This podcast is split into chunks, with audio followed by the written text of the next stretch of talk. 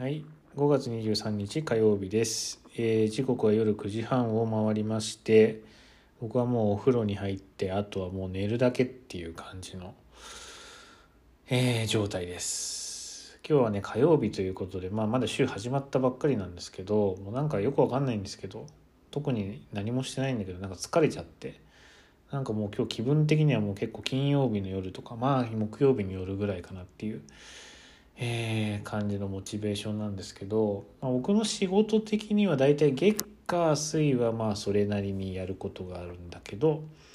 木曜日金曜日になるとまあだいぶ楽と、まあ、だから水曜日が終わったらもう今週ほぼ終わったなみたいな、まあ、感じの心持ちの、仕事なんですけど今週はねよくわかんないですけどもう今日でやりきったなっていう、えー感じがありますね。でもう5月も終わりということで、えーあと半年か。もう半分ほぼ12ヶ月のうちの5ヶ月終わっちゃったからね。もうこれほぼ半分終わっちゃったっていうことになるんだけどもう今年やろうと思ってたことがまあ全然できてないですね今のところ。進捗状況としては。うん、でえーっともうゴールデンウィークも終わっちゃったのでもう次の休み来週ね僕休みがあるんですけど月曜日祝日で。でももうその次が7月の4日でしょ？えーっとそれで多分次はもう11月とかになっちゃうのかな？サンクスギビングがあってそれで年末みたいな、えー感じ感じでねなんかもうゴールデンウィーク終わったら年末まであんまり連休もないみたいな感じだからなんかちょっと後半戦の方が長いような気がするんですけどその点日本の休みっていいですよね。うまくこう分散されてるっていうか、うん、まあ普通にこの後も7月になんか3連休普通にありますよね。4連休か3連休か分かんないけど海の日とかね。で8月があれでしょ？山の日付近のお盆ですよね。でその後また9月にシルバーウィークが来てで10月あったか覚えてないけど11月はえっ、と敬老記念敬老感謝の日かがあって年末っていうまあほぼ2ヶ月に1回長い休みありますねこれ。うんいやなんかいいですね。そんな休みなんかあんまり当たり前のこととしてなんかもうめっちゃ働いたからそれぐらい休みあっても当たり前じゃんって思ってたけどまあそんもう全然休み多かったねっていうのがまあなんか今の感想ですね。はい。まあ僕は去年ってどうしたのかな。8月8月は休んでないな。去年はあみんな結構休んでたけど僕はね会社に行った気がしますね。行ったな行った行った。めっちゃ早く誰もあんまいないから早く行って早く帰るっていう生活をしてたような気がしますね。はい。まあそんな感じですけどまあちょっと後半に向けて頑張っていきたいなと思います。えっ、とね先週、まあ、ゴールデンウィークを過ぎたあたりからなんとなくこう自分の中で健康のなんかスイッチみたいなのが、えー、と入るなと感じていてでまあす多分なんですけど僕前のね仕事は経理みたいな仕事していたので、まあ、決算があったんですよ。で3月決算の会社だったんで、まあ、3月のまあ終わりから5月のまあ後半もうちょうど今ぐらいまではもう割とバタバタしてであの決算報告してやっと一息つけるみたいな感じだったんで大体ねゴールデンウィークは普通に仕事してで6月に入ってから連休代わりに代休として取ったりっていう感じの生活をしていましたね。だからなんかなんとなくこう5月の後半になるとなんか区切りがついたような感じがするんですよ。もう仕事その仕事辞めてもう3年目か。辞めてもう丸2年経っちゃったのか。早いな。え？2021年あじゃあ2021年の7月までいたからだからもうちょっとで2年ですね丸。早いなと思うんですけど。まあ、でもそのせいか分かんないけど、まあ、そのねやっぱ一息ついた後になんか今年も1年がまた始まったっていう感じがしたしてたんで。なんかね僕いまだに、まあ、今回はたまたま2週間前に旅行に行ったっていうトリガーがあったからだと思うんですけどなんかまたちょっと生活をしっかり規則正しい生活に立て直そうかなみたいな、えー、マインドに今なってます。で先週久しぶりにまああの筋トレというか運動を始めてでまず先週の月曜日に、まあ、胸の筋トレをしたんですよね。もう筋トレって言ってもそんな重いものは持ち上げられないので、まあ、細々とやる感じですけどまあそれでもやっぱね最後にね僕運動したのが iPhone のメモにあの今日何やったとかってメモを残してたんですけどそ8月とかだったんで本当にねほとんどもう10ヶ月まあほとんどもう1年ぐらいも何もやってないっていう、まあ、状況だったんで筋肉痛がやばくて。でもなんか次の日はパソコン打つのもパソコンは大丈夫だったけどなんか眼鏡かけるのも辛いみたいな分かります？手がねこうやって曲げようと思ったら上腕二頭筋とか三頭筋とかも全部痛くて、うん、でなんか結局胸のトレーニングだったんだけど胸のトレーニングって言ってもやっぱ腕を使うので結局腕がちゃんとこうあの負荷に慣れてないと腕が疲れちゃっても持ち上がんなくなっちゃうんですよね胸がまだ大丈夫でも。そうだからねこれはなかなか道のり元のあのトレーニングしてた時の重さに戻すのは結構また時間がかかるなと思って嫌だなと思ってるんですけどまあそれはね結構、まあ、自分の中でも分かってたっていうかもう僕筋トレやったりやめたりを結構繰り返してるのであのサボったら物が持ち上げられなくなるって重さが持ち上げられなくなるっていうのはまあ知ってるんですけど結構ショックだったのがその次の日火曜日にえー、っとランニングをしたんですよ、まあ、ランニングって言ってももう外じゃなくてランニングマシーンをあの上を走るっていうね。でそれで時速6マイルで、まあ、6マイルって、えー、と1マイルが1.6キロだから、まあ、大体10キロ弱ぐらいですよね。9.6キロとか。1時間で9.6キロのスピードでちょっと傾斜もあのつけてあの外ランニングしてる感じの傾斜にしてで走ったんだけどもそれがねめちゃめちゃきつくて最初の20分ぐらいは良かった。30分ぐらいまでもまあまあ良かった。でもその後がねめちゃめちゃきつくて。なんとかもう1時間走りましたけどほんと最後の方もなんか肺も辛いし普通に足の膝とかも痛くなっちゃって。でもう今1週間経ちますけど足の裏がまだ痛いんですよ。はい。で結局もうだからその筋肉痛もあります。筋肉痛が痛すぎて筋トレできない。で走るのもその足を痛痛めちゃったから走れないっていうのでも結局1週間サボって今に至るっていう。昨日ちょっとちょっとだけやりましたけどね。ちょっとだけ腕のトレーニングしましたけどまあほんとねなかなか思い通りにはいかないなっていう感じですね。ランニングマシンってなんかあれですねその外だったら行ったら帰ってこなきゃいけないじゃないですか、まあ、別に歩いたっていいんだけど。でも基本帰ってこなきゃいけないからもうあのもうズルはできないっていうか自分の意思でこう距離を縮めることってできないんだけどランニングマシンはもうボタンを押してマシンから降りたらすぐやめれるんであのいろんなことを言い訳にやめようかなって何回も思いましたけど。なんとかね、えー、最初の30分をねインストを聞いてしまったんですよね。もう歌なしの。なんかあの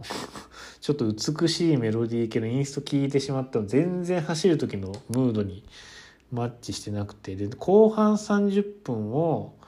キック・ザ・カンクルーの「ザ・カン」をめちゃめちゃ1年ぶりぐらいに聞いて走ってたんですけどそれでなんとかね励ましてもらって走りましたけど。はい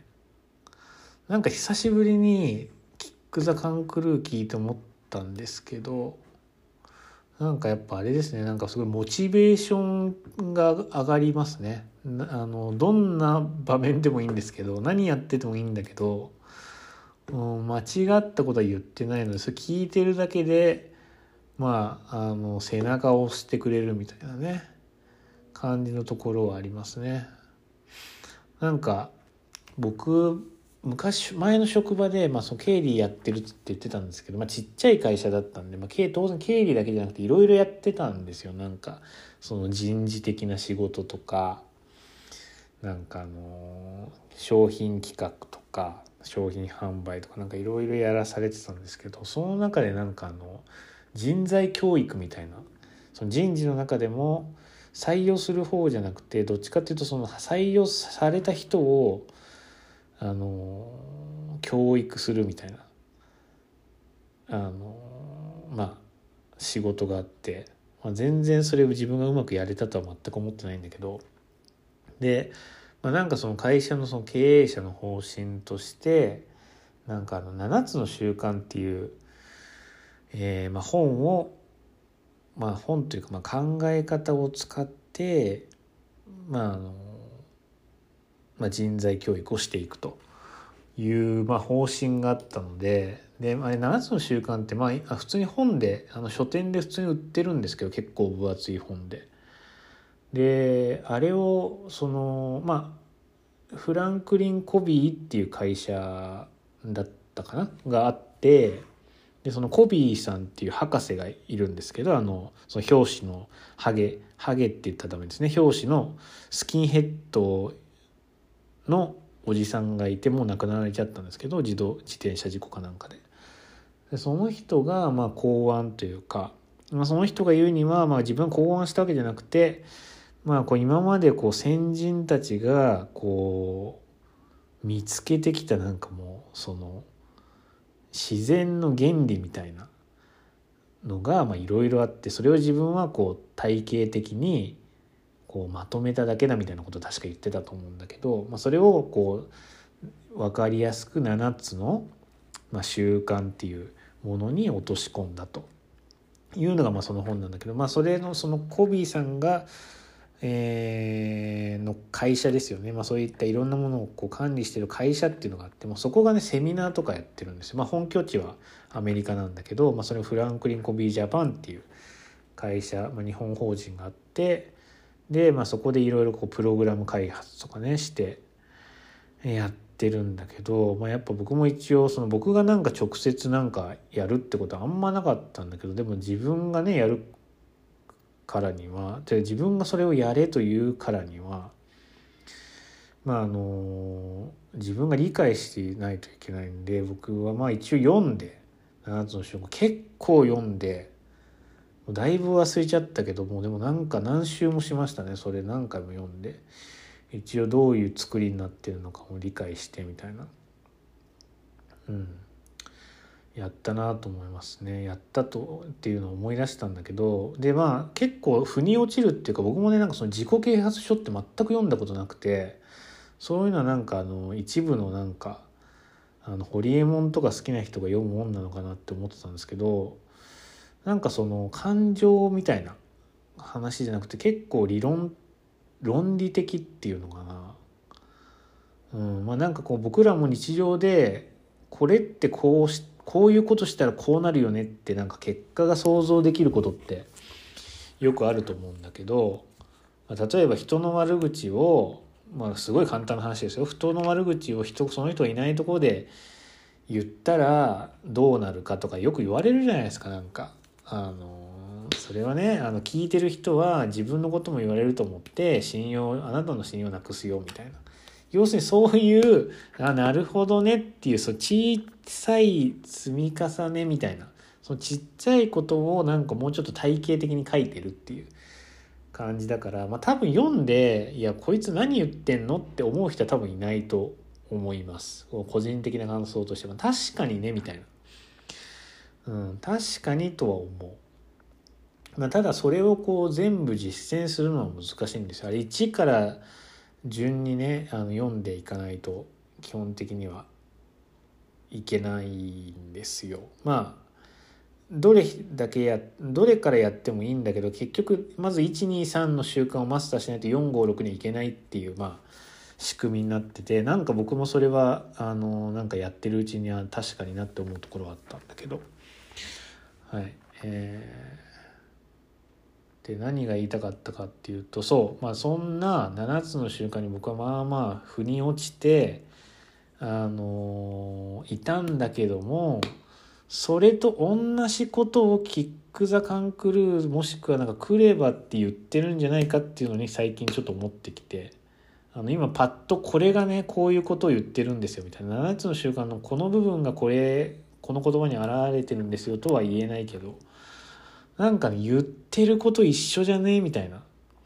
しかもなんか即効性あるよねみたいな。あのあの歌にして入のあのセリフとして入ってくるから。っていうのをなんかすごいランニングしながら思ってましたね。はい。まあだからなんかちょっとやる気が出ない時はキック・ザ・カンクルーを聞いてやる気を出さ出そうかなと思ったんですけどでもまあ7つの習慣ってすごい、まあ、面白いことは面白いんで、まあ、時間がある方は読んでみてもいいんじゃないかなと思います。なんかそれ7つの習慣が終わったらそれ第8の習慣とかになんか ネズミ講じゃないけどなんか あの次のね飯の種みたいなやつとかも出てくるしあと4つの規律とかいろいろあるんだけど、うん、まあでもやっぱねあの、うん、結構読んでたらまあそれはそれで面白いというか、うん、僕はもう大体そのもっともらしいことを仕事で言う時にそれを使ってますねもう。そこから得た知識をね。はい。まあそんな感じで、えー、あと半年乗り切っていきたいなと思ってます。あそうだ。健康の話ね。健康の話だ。健康の話そう。なんかあの、最近気づいたことがあって肌がなんか綺麗になったなとあの、ふと思って、まあ、肌は前から綺麗にしたいなと思ってたんですけど僕ねなんか、まあ、めちゃめちゃ汚い方ではないと思うんだけど肌荒れがすっごいひどいとかそういうタイプではないんだけどなんか定期的にニキビが2週間に1回ぐらいできる体質だったんですよ。体質だったというか、まあ、高校生ぐらいの時はやっぱニキビとか多少、まあ、そんなひどくなかったけど多少あってでも大学生二十、まあ、歳になったぐらいからしばらくはもうニキビなんか全くなかったんだけどもうここまた45年かななんかそのニキビがまた出るようになっちゃってうん。でまあそのほっとけばニキビ治るんだけど、まあ、例えば顔洗った時に引っかいちゃって血が出るとかなんかそういうのでもすごい嫌だなと思ってたんですけどなんかね急ふと気が付いたらいやここ45ヶ月45ヶ月というのは3ヶ月ぐらいニキビできてないなと思って。で何が良かったのかなと思ったら多分ね僕スムージーを飲み始めたからなんじゃないかなと思ってて。で去年の11月の後半にあのミキサーを買ってでそっからねほとんど毎朝欠かさずにスムージーを飲むようにしてるんですよ。でヨーグルトと牛乳と,、えーと、リンゴバナナプラス、えー、ブルーベリーかもしくはケールみたいなのを入れたものを作って。、えー、と毎朝飲んでるんですけどなんかそれのおかげじゃないかなと思っていますだスムージーまあうまいしね大体。大体うまいから飲めるんだけど普通に。まああの果物をやっぱあの果物をその生で食べるっていうのもいいと思うんだけどなかなかあのじゃあ朝りんごバナナ、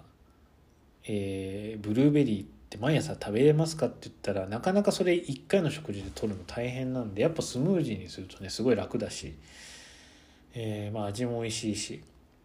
肌も綺麗になるということでもういいこと尽くしだなと思って。もしくはそれかあのスープ用寒天ってやつをね年明けから飲み始めたんですよあの毎朝お味噌汁を飲むのでお味噌汁にその寒天をちょっとだけ入れて寒天パパのあの糸タイプのね、えー、寒天をちょっと乾燥タイプのやつ入れて、えー、飲むみたいな、ま、なんかそれはどっちかというとその血糖値を下げる効果があるらしいんですよねなんかその食前というかその食事の最初の方に食べると。で僕なんかちょっと血糖値が高めっていう検査結果がやっぱ出てるので、まあ、ちょっと血糖値下げたいなと思って、えー、まあそれを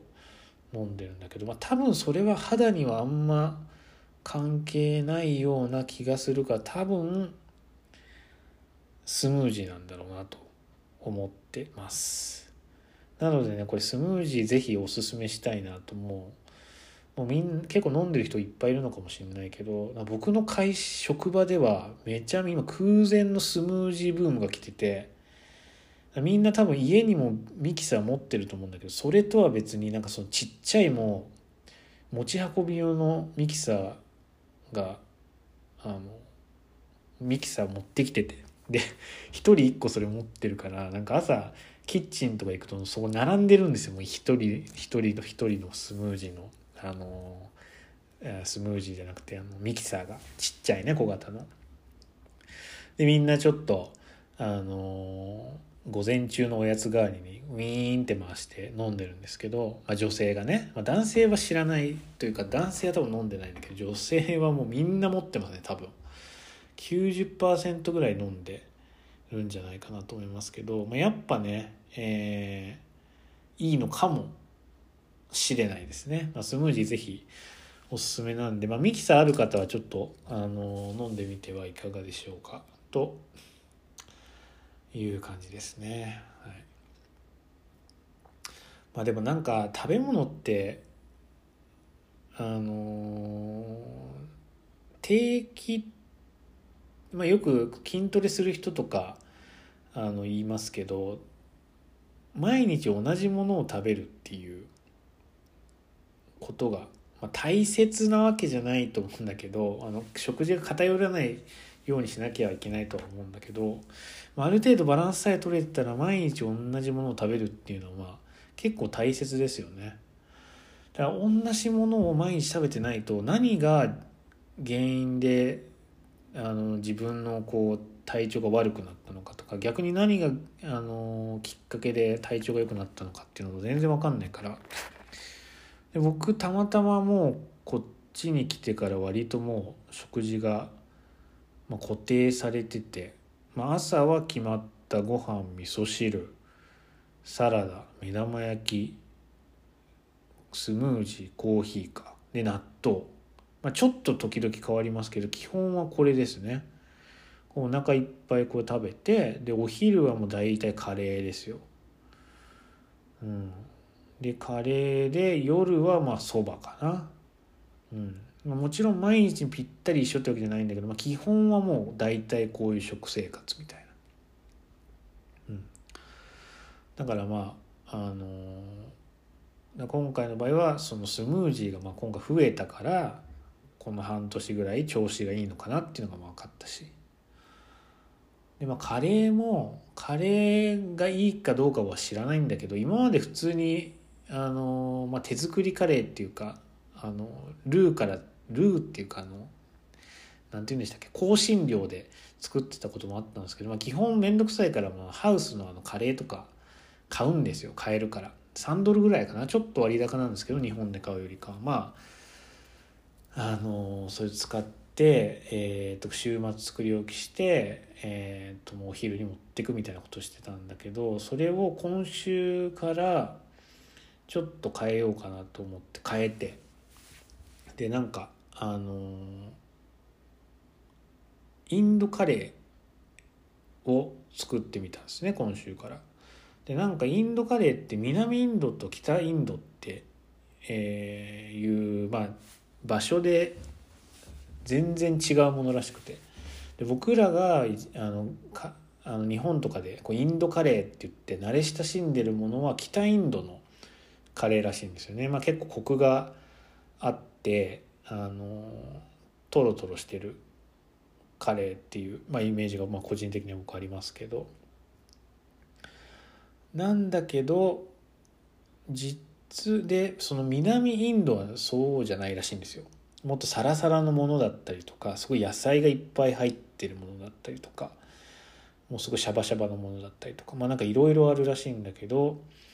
なんか僕は「華麗な薬膳」っていう本があってでそのレシピ本みたいなのももう2年ぐらい前に買ってたんだけど、まあ、ただその一応それレシピ本みたいな感じだったんだけどもなんかそのミキサーを使わなきゃいけなくてで僕去年のさっき言ったように年末までミキサー持ってなかったからもう作れねえじゃんと思って全然作ってなかったんですけど、まあ、ふと思い出してああミキサーあるからもう今作れるなと思ってそれで、えー、と初めて今週作ったんですけどうん。でナスのココナッツマサラっていうカレー作ったんだけど、まあ、確かにあの、まあ、その人が言うには南インドのカレーは結構異食同源っていう考え方があってまあかなり栄養に気を使っていると。でその調味料とか香辛料っていうものもあのースパイスですよね。スパイス。あの結構なんだろうその体の健康をコントロールする作用があるみたいな。まああのあんまりなんて書いてあったか覚えてはないんだけどまあなんかざっくり言うとそんなようなことが書かれててでこのナスのココナッツマサラはそのナスにあの抗がん作用みたいなのがあるとだからがん予防のあのカレーだっていうふうにまあ書かれてましたね。でも確かにねあのまあ普通に味は美味しくてでえーまあ、調味料を5種スパイスを5種類か6種類ぐらい買ったから初期投資はまあまあ高かったんですけど円5000円ぐらいしたんだけどまあ使い回せますしね、うん、でなんか肉が入って肉入ってないんですよ。肉入ってないんだけど、まあ、ナスがいっぱい入ってるからすごい満足感もあるし、えーまあ、割とこってりはしてるんだけど、まあ、胃もたれはしないみたいな、うん、感じで、えー、まあ美味しかったですねだからちょっとまあこのナスのカレーにするのか他のレシピを作ってみてそれにするのかちょっと分かんないんだけどまたちょっとこの定点観測のまあこれまで普通のカレーの定点観測化したんでえー、またちょっと違う形の違うメニューの定点観測もしてみたいなと今思っています。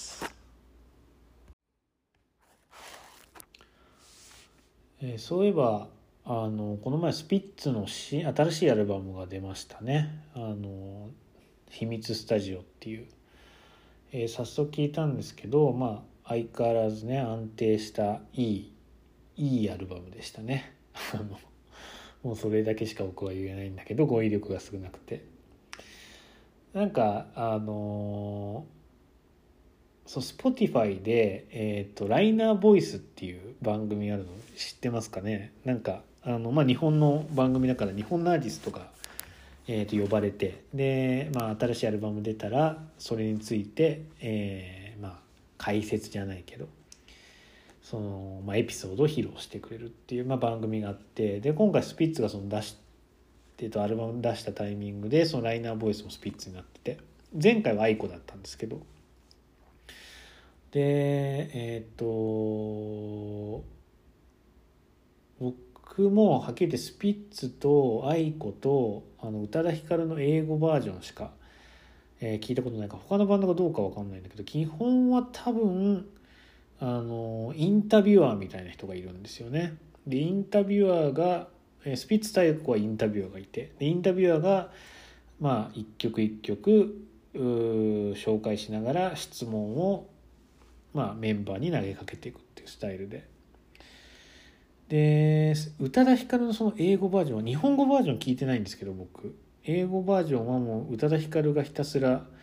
一人で喋るっていうね。自分で曲紹介して「バッドモード」っていう曲はなんとかかんとかでって言って。でこの曲はこういう時に思いついてみたいなそんな話を、えーとまあ、してくれて、まあ、結構ね宇多田ヒカルのやつはボリュームがあるっていうか、まあ、自分一人で喋ってるんで、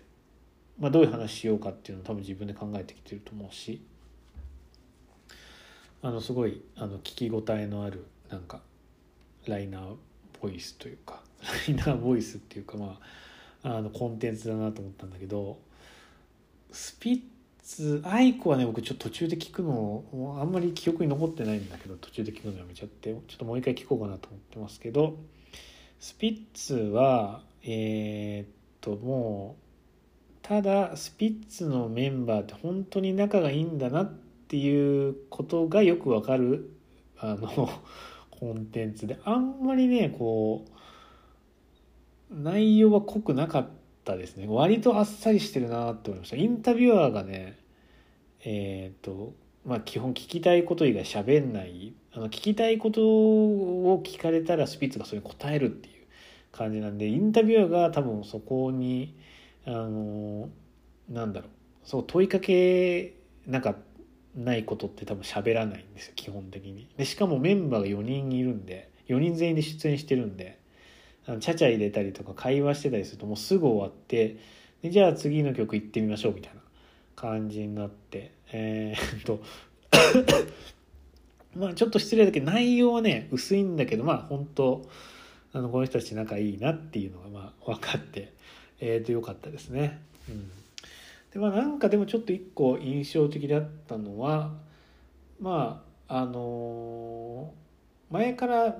聞いたことあったんですけどなんかその草野正宗さん草野さんは、まあ、その聞く人に解釈を委ねてるみたいな。別にあのこの歌に決まったあの何かのこう決まった聞き方っていうのはないかどういうふうに聞いてもどういうふうに解釈してももうそれは聞き手次第みたいな。ことをえっ、とまああの言ってるみたいなことをどっかで聞いたというか見たことあるんだけど、まあ、今回もそういうようなこと言ってて、まあ、インタビュアーが「これってこういうことなんですか?」とか「どういうなんかあのメッセージみたいなものが込められてるんですか?」みたいなことを言っても、まあ、基本的にそこはまああの好きに聞いてくれればみたいな好きに考えてくれればみたいなあのことを2回か3回言ってたんで、うん、まあやっぱそういうスタンスなんだなと思ってまあなんかあのそれがなんか僕逆にスピッツずっとあの聞いてられる要因なのかなとなんかちょっとふと思いましたね。まあ、歌詞見てるだけだと、まあ、何のことかちょっとよく分かんない歌詞もいっぱいあるんだけどなんか変変にというか変にって言ったら失礼なんだけどなんかこう誰がどう聞いても分かる意味じゃないので、まあ、楽に聞けるみたいな、まあ、ミスチルみたいなあの僕桜井さんみたいな大恋愛とかしたことないからなんかあのミスチルの歌詞とかちょっとね大層に聞こえすぎちゃって、まあ、あのいい曲はあると思うんだけどあの共感ちょっとしがたいところもあるしまああとバンプ・オブ・チキンみたいななんか生きる意義的なこともあんまり気になったことないのでうん。なんだろうななんかそそういった意味でなんかあのよくわからないスピッツだから気楽に聴けるのかなみたいな、うん、なんかそのポイントポイントでなんか自分の解釈であの聞けばいいのかなみたいなそういうとこがなんか楽なのかなってちょっとふと思いましたね。うん、今回僕はえっ、となんか「手まり」っていう曲が一番好きでしたね。何曲目だったかな。うんと7曲目の「手まり」っていう曲が僕は好きだなと思いましたなんかあと「お化けのロックバンド」っていう歌はなんかあのメンバー全員が初めてボーカルした曲とか言ってまあそれもなんか良かったですけどね。まあでも全体的にうんなんかやっぱ良かったですね。というかなんかタイアップの曲めっちゃ多いなと思いました。普通に。なんか僕まあ全然知らなかったんだけどタイアップされてるって。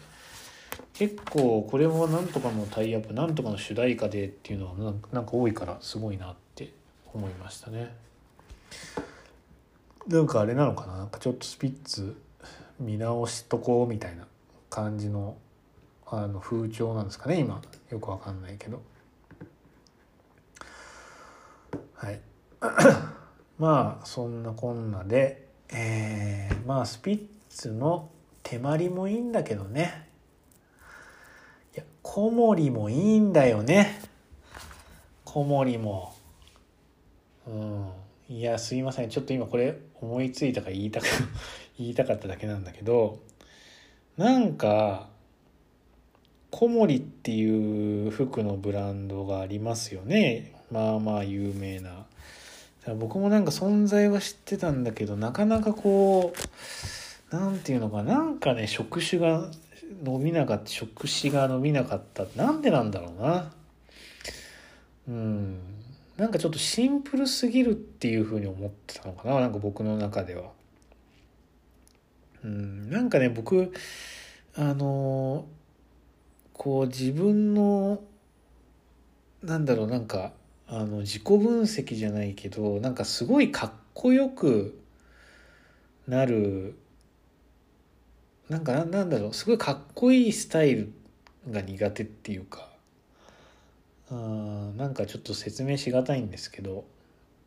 なんか服がかっこよすぎるそのもの自体がかっこよすぎるのが苦手っていうかなんかねあのまあ、難しいんだけど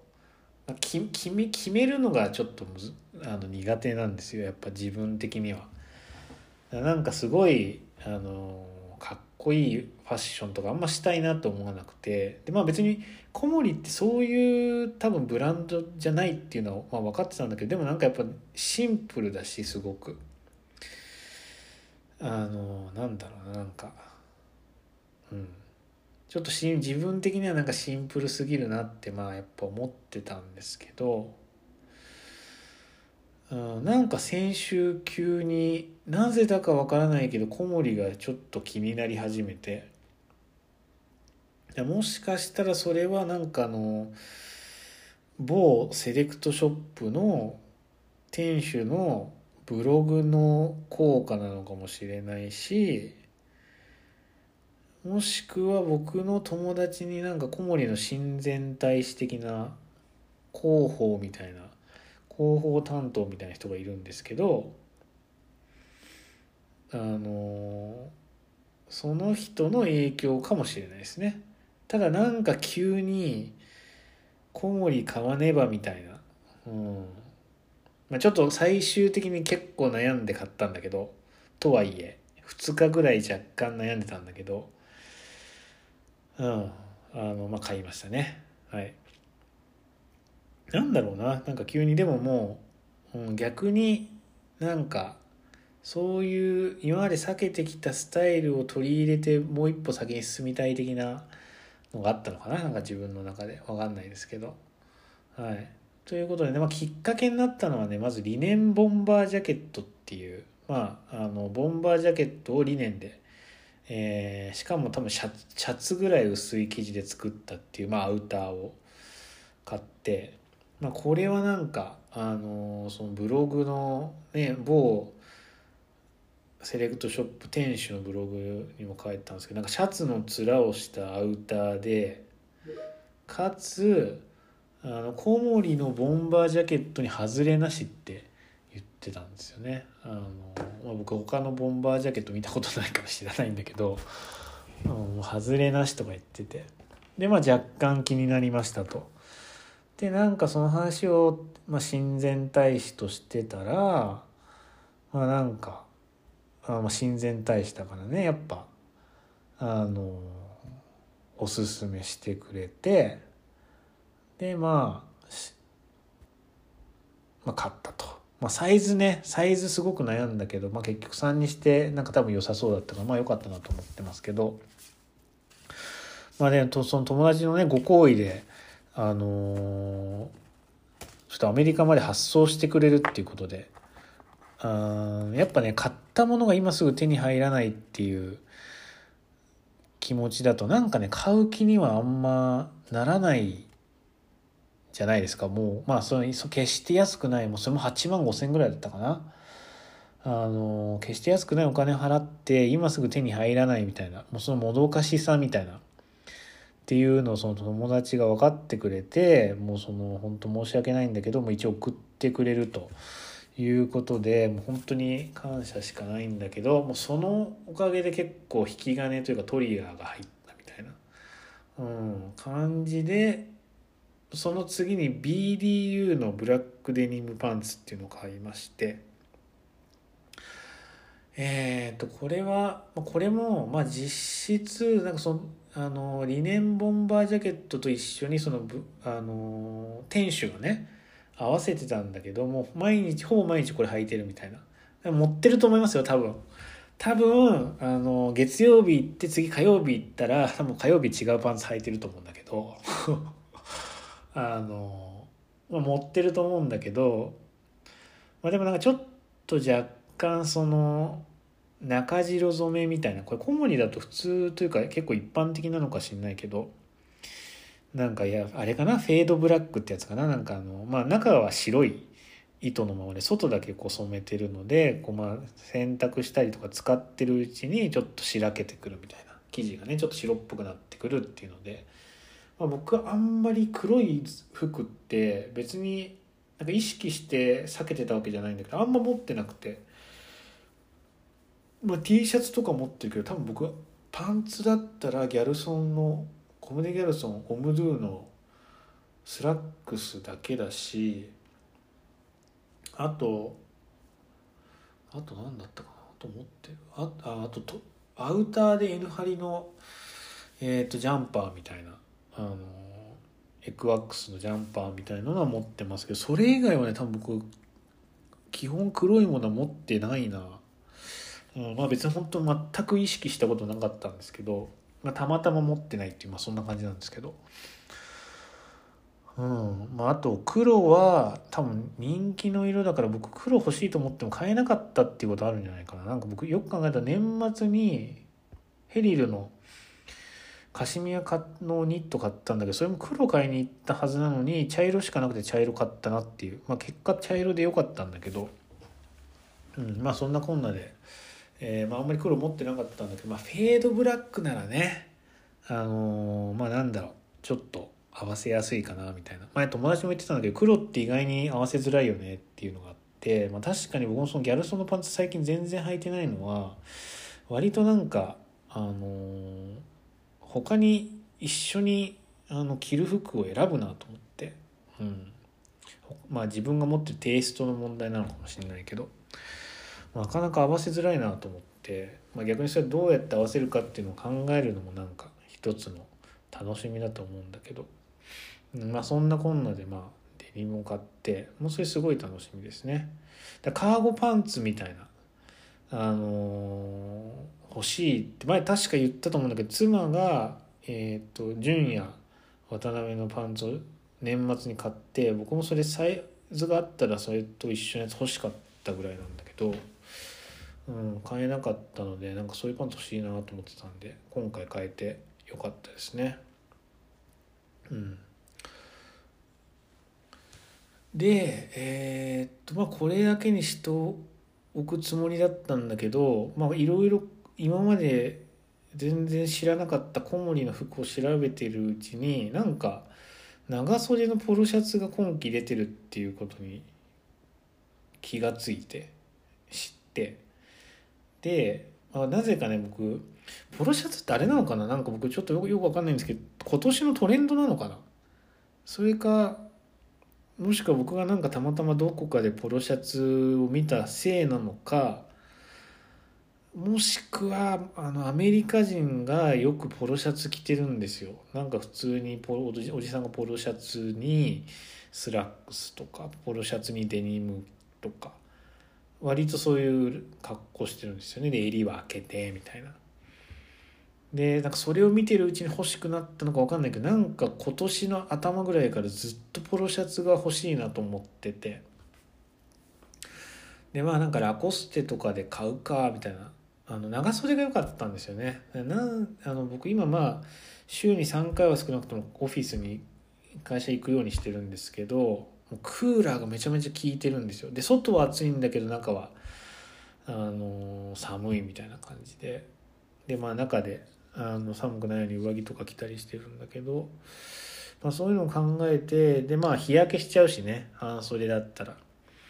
だから長袖でいいかなみたいな、まあ、こっちはその湿気があんまないから夏も別に長袖でいいんですよ。はっきり言って。でちょっとオーバーサイズで着とけば。あんまピタピタしてるとちょっと暑いかもしれないですけど。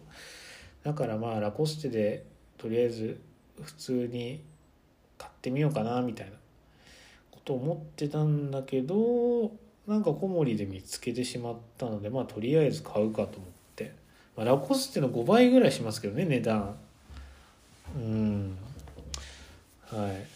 まあでもなんかそれもすごい楽しみですね。手元にあの届くのが。ありがとうございます。まあでもラコステはラコステで買おうかなみたいなことはちょっと思ってますね。まあ気に多分あの小森のポロシャツの方がまあ気に入るっていうのは分かってるんだけどまあなんか逆に何が違うのかなみたいな。あの同じポロシャツ長袖のポロシャツで何がこう違ってどんなポイントが自分の気に入るポイントなのかなみたいなのをちょっと研究でもないんですけどあの理解しようかなと思ってうん買おうかなと思ってます。まあ、あとユニクロとかあの長袖多分ないと思うけどあの買お買ってみようかなと思ってますねあの全部で3着ぐらい。まあ値段も多分デザインも様々なんですけど、まあ、どういう違いがあるのかっていうのをね、えー、見てみたいなっていうまあ、多分縫製の技術って多分ある程度も一緒だと思うんですけどもう多分ユニクロとかもめちゃめちゃ多分まっすぐ縫うのとかはめちゃめちゃ綺麗ですよねきっと今。まあでもなんか最後やっぱ生地にどれだけあの手が込んだ生地使ってるかとか希少な生地使ってるかとか多分そういうのだと思うんだけど まあ手縫いされてたりとかね一部をまあ、多分いろんなそういう違いがあると思うんだけど、まあ、それを自分がこうなんかどう感じられるのかっていうのをちょチェックしてみたいなとは思いますね。でなんか小森の服、まあ、だけじゃなくて、まあ、あのいろいろ服日本の服ネットで見てて思うんだけどなんかやっぱ生地がすごい説明されてますよね。生地について。こういう生地を使ってみたいな。でこの生地はこういうあのー、なんだろう。もう分かんないけどこういうここで作ってなんかナイスネスっていうブランドの服であのなんか滋賀県の生地を新潟かどっかに運んで最後にそれを岐阜かどっかに持ってって加工してみたいなちょっとまあ分かんないけどそんなあの説明があったって友達に教えてもらったんですけどまあすごいやっぱ生地にこだわるしブランドもね。でその記事を消費者が多分こだわるから知りたいから多分そういう情報を載せてなるほどと消費者に思ってもらうということだと思うんだけどそれって外国だとどうなんですかね？これ英語だから外国の服あの英語で見てもあんまりちょっと理解できないんだけど書いてあるのかな？そういうことって。なんかね僕体感ではあんま書いてなくてでしかもなんかそこまでなんか超こだわってるブランドってなんかめっちゃ少ないんじゃないかなと思って。でアメリカ人だけか分かんないけど特にアメリカ人は別に生地のこだわりとかあんまないような気がするんですよね。見てても。多分その日本って結構過酷割と過酷な気候だなと僕思うんですけどまあ春夏春冬があって寒かったり暑かったり寒暖の差も激しいし、まあ、過酷っていうとちょっと語弊がありますね。もっと過酷なアメリカだってあの台風あの何でしたっけ竜巻とか洪水とかやばいですもんねであの冬の東海岸とかめちゃめちゃ寒いし、まあ、そういった意味の過酷ってわけじゃないんだけどなんかこうやっぱ四季があって変化があると。でそこをどうやって快適に過ごすかっていうのをなんかすごいあの生地メーカーとかブランドデザイナーも考えてでそれを着る方もねなんかあの意識してそう服選びにあのなんだろう取り入れてるなと思うんだけどまあなんかアメリカ人ってそんな感じしないですよね別に結構あったかくてもダウン着てる人がいたりで片や半袖で歩いてる人がいたりとか、うん、なんかあんまりね季節感みたいなものを感じないんですよね。まあまあ一年中結構穏やかな気候だし雨もあんま降らないからだと思うんだけど日本だったら例えばあの4月ってまあ場合によって寒いところ、まあ、春とはいえ寒い時あるじゃないですか。でもピーコート着てるウールのピーコート着てる人ってほとんどいないですよね。それってなんか多分その季節感っていうのをなんか意識してるっていうかちょっとピーコートは重いよねみたいな。こう春だからねみたいな。いくら今日寒くてもまあ5月でも雪降るじゃないですか長野とか。でもさいくら寒くてもいやピーコートは着ないでしょうみたいな。なんかその暗黙の了解じゃないけどなんかありますよねそういうの、まあ、こ僕だけかな。そんなことないと思うんだけど。でだからまあ代わりにまあトレンチコート着るとか。ステンカラーコート着るとかショートジャケット着るとかまた違った形でこう防寒をするみたいなね。うん。でもまあアメリカ人はもう普通に寒かったら分厚いダウン着てきます。着るでしょうね。アメリカに住んでる人たちは。うん。で寒くない人はそれを半袖で過ごすと。同じ気候だけど。まあそんな感じだからなんかねそこがやっぱあのー、違いなのかなと思って。でなんかうん日本の服に惹かれる理由っていうのはそこなのかなとか思ったりしましたねちょっと。はい。まあなんかでも妻になんかその子守を買ってさ送ってもらえるんだよねっていう話したらなんかあのまあ若干呆れられてあのまあ別にいいんじゃないってとは言われたんだけどあのそこまでしてほしいのって 言われてまあそこまでしてほしいって言ったんですけど。もうちょっとせっかくアメリカにいるんだからアメリカのファッション楽しいんだなって言われてまあ確かにそれもそうだよねってあの、まあ、思ったところもあって。まああの僕の今住んでるところにはあんまりそういうのお店がないのでもう楽しみようがないんだけどまあもうちょっとねサンフランシスコとかロサンゼルスってもう日本帰ったら多分もうなかなか行けないんでまあまあサンフランシスコは近いからいいけどロサンゼルスとかあのまあ車で行くと時間かかるし多分飛行機で行った方が楽だと思うんだけどまあお金かかってももうちょっと頻繁に足を運んでもいいのかなと思いましたね。なんか今この時間とかお金のこと気にしてあのそういうことしなくて。ああ日本帰ってああ行っときゃよかったなってなんかなるのがちょっと目に見えてくるような感じがするのでいる間にまあもうちょっと、まあ、確かにアメリカのファッションっていうのもまあ楽しんでみたいなと思いますね、まあ、日本にいてもアメリカのインポート買いますもんね普通に。メイドイン USA の。あのアメリカの服欲しあの普通に買うじゃないですかセレクトショップとかで、まあ、だからそれをちゃんと自分のもうセレクトされてなくても自分であのいいものはいいと思って買うっていうねそういうま経験もちょっとしときたいなと思いましたね。全然知らないブランドであっても。はい、まあ、そんな感じでまあ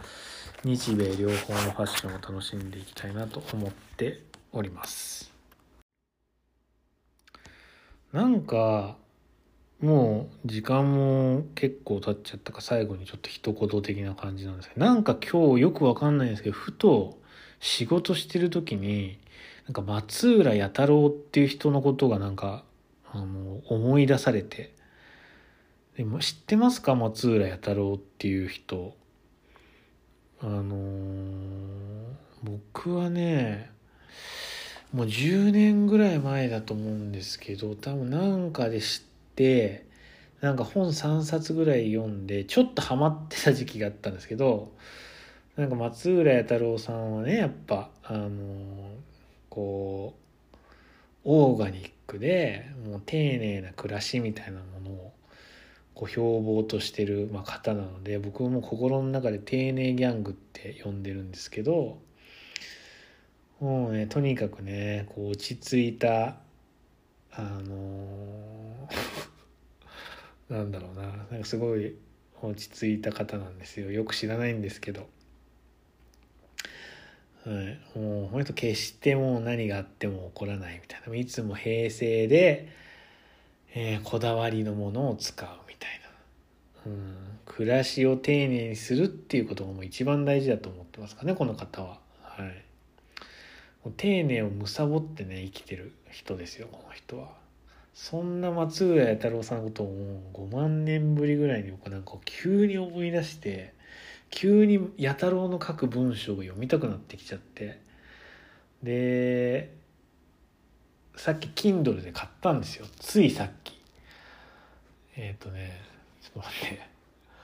買ったのはねえー、あ日々の100とかいう本でまあちょ全然まだ読んでないんですけどもう最初の5ページぐらいしか読んでないんだけども1ページ1つものを紹介して、えー、100個ものを紹介するみたいな、うん、感じで僕やたちゃんがね意外に好き 好きなのはこの人ミニマリストでないっていうところが僕結構好きなんですよね。うん、あのー、ミニマリストって多分100個持ってないよねもの。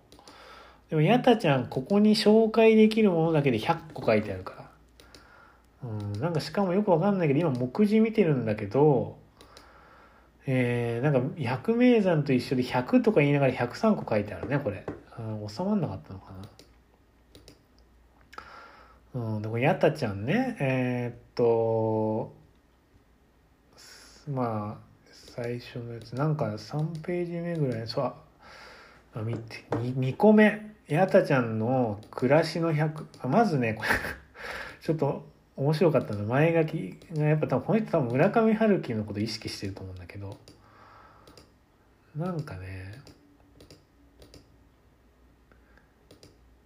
全ては結局私が誰と付き合っているかを知りさえすればいい。自分は一体どんな人間だろうかという問いに対する答えを。アンドレ・ブルトンはナジャの冒頭でこう述べている。その人を知りたければ、その人が付き合っている親しい友人が誰なのかを知れば、一つや二つはその人の本性を垣間見れるだろう。少なくとも人としての種類はわかるみたいな。っていうところを前書きで始めていて、で、まあ、自分はた、あの、私物をね、えー、自分で撮影して、もうなんか要するにその自分という人間を、あのまあなんだろう理解するじゃないけど確かめるために自分が何と付き合ってるかみたいな誰とじゃなくて何と付き合ってるかみたいなっていうのをもう分かってもらうと。もうこれを読めば僕がどんな人間なのかちょっとはこの本を読む人にも分かると。書いてるんですねこの方。でえっ、ー、と2個目。ヒノキの漆ワンとサジ。おお来たと思ってもう好きだよねこういうの。でただこの人ねなんか意外にジョン・ミューはトレールみたいな、まあ、この人ミーハーなところ全部行ってる疑惑あるからまあ別に意外でもないんだけどなんかあのジョン・ミューアトレールを歩いたらしくて。でこのジョン・ミューアトレールにあのー、やっぱそのこの人山登りとかあんま得意じゃないと。で不安だったからお守り欲しいと思ってお守りっにするために漆塗りのワンとサシを選んだとか言って。やっぱさ違うよね。ヤタちゃんは違う。なかなかいないでしょ。ジョン・ミューアトレールに。漆塗りのワンとサジとか言って。大体エヴァニュー持ってくでしょ。うん。だって漆塗りの火にかけられないもん。ね割れちゃうもんねこれ。いやさすがだな。これちょっともう読むのめちゃめちゃ楽しみなんですけど。もう決してねあのー、なんだろう深いことは何も書いてないんですよこの文章も。ちょっと読めばわかるんだけど全く深いことは書いてないと。うん。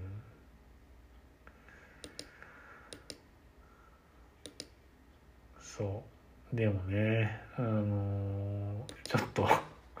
面白そうだなと思って。で面白そうなのと僕もちょっとこれ真似してあの日々の100作ってみようかなみたいな個人的に。100いくまで買っていいよねっていう。別に服に限らずね。この人別に服に限ってないから本とかもう本とかなんか家具とかもうなんか概念みたいなことも書いてるんじゃないかな多分。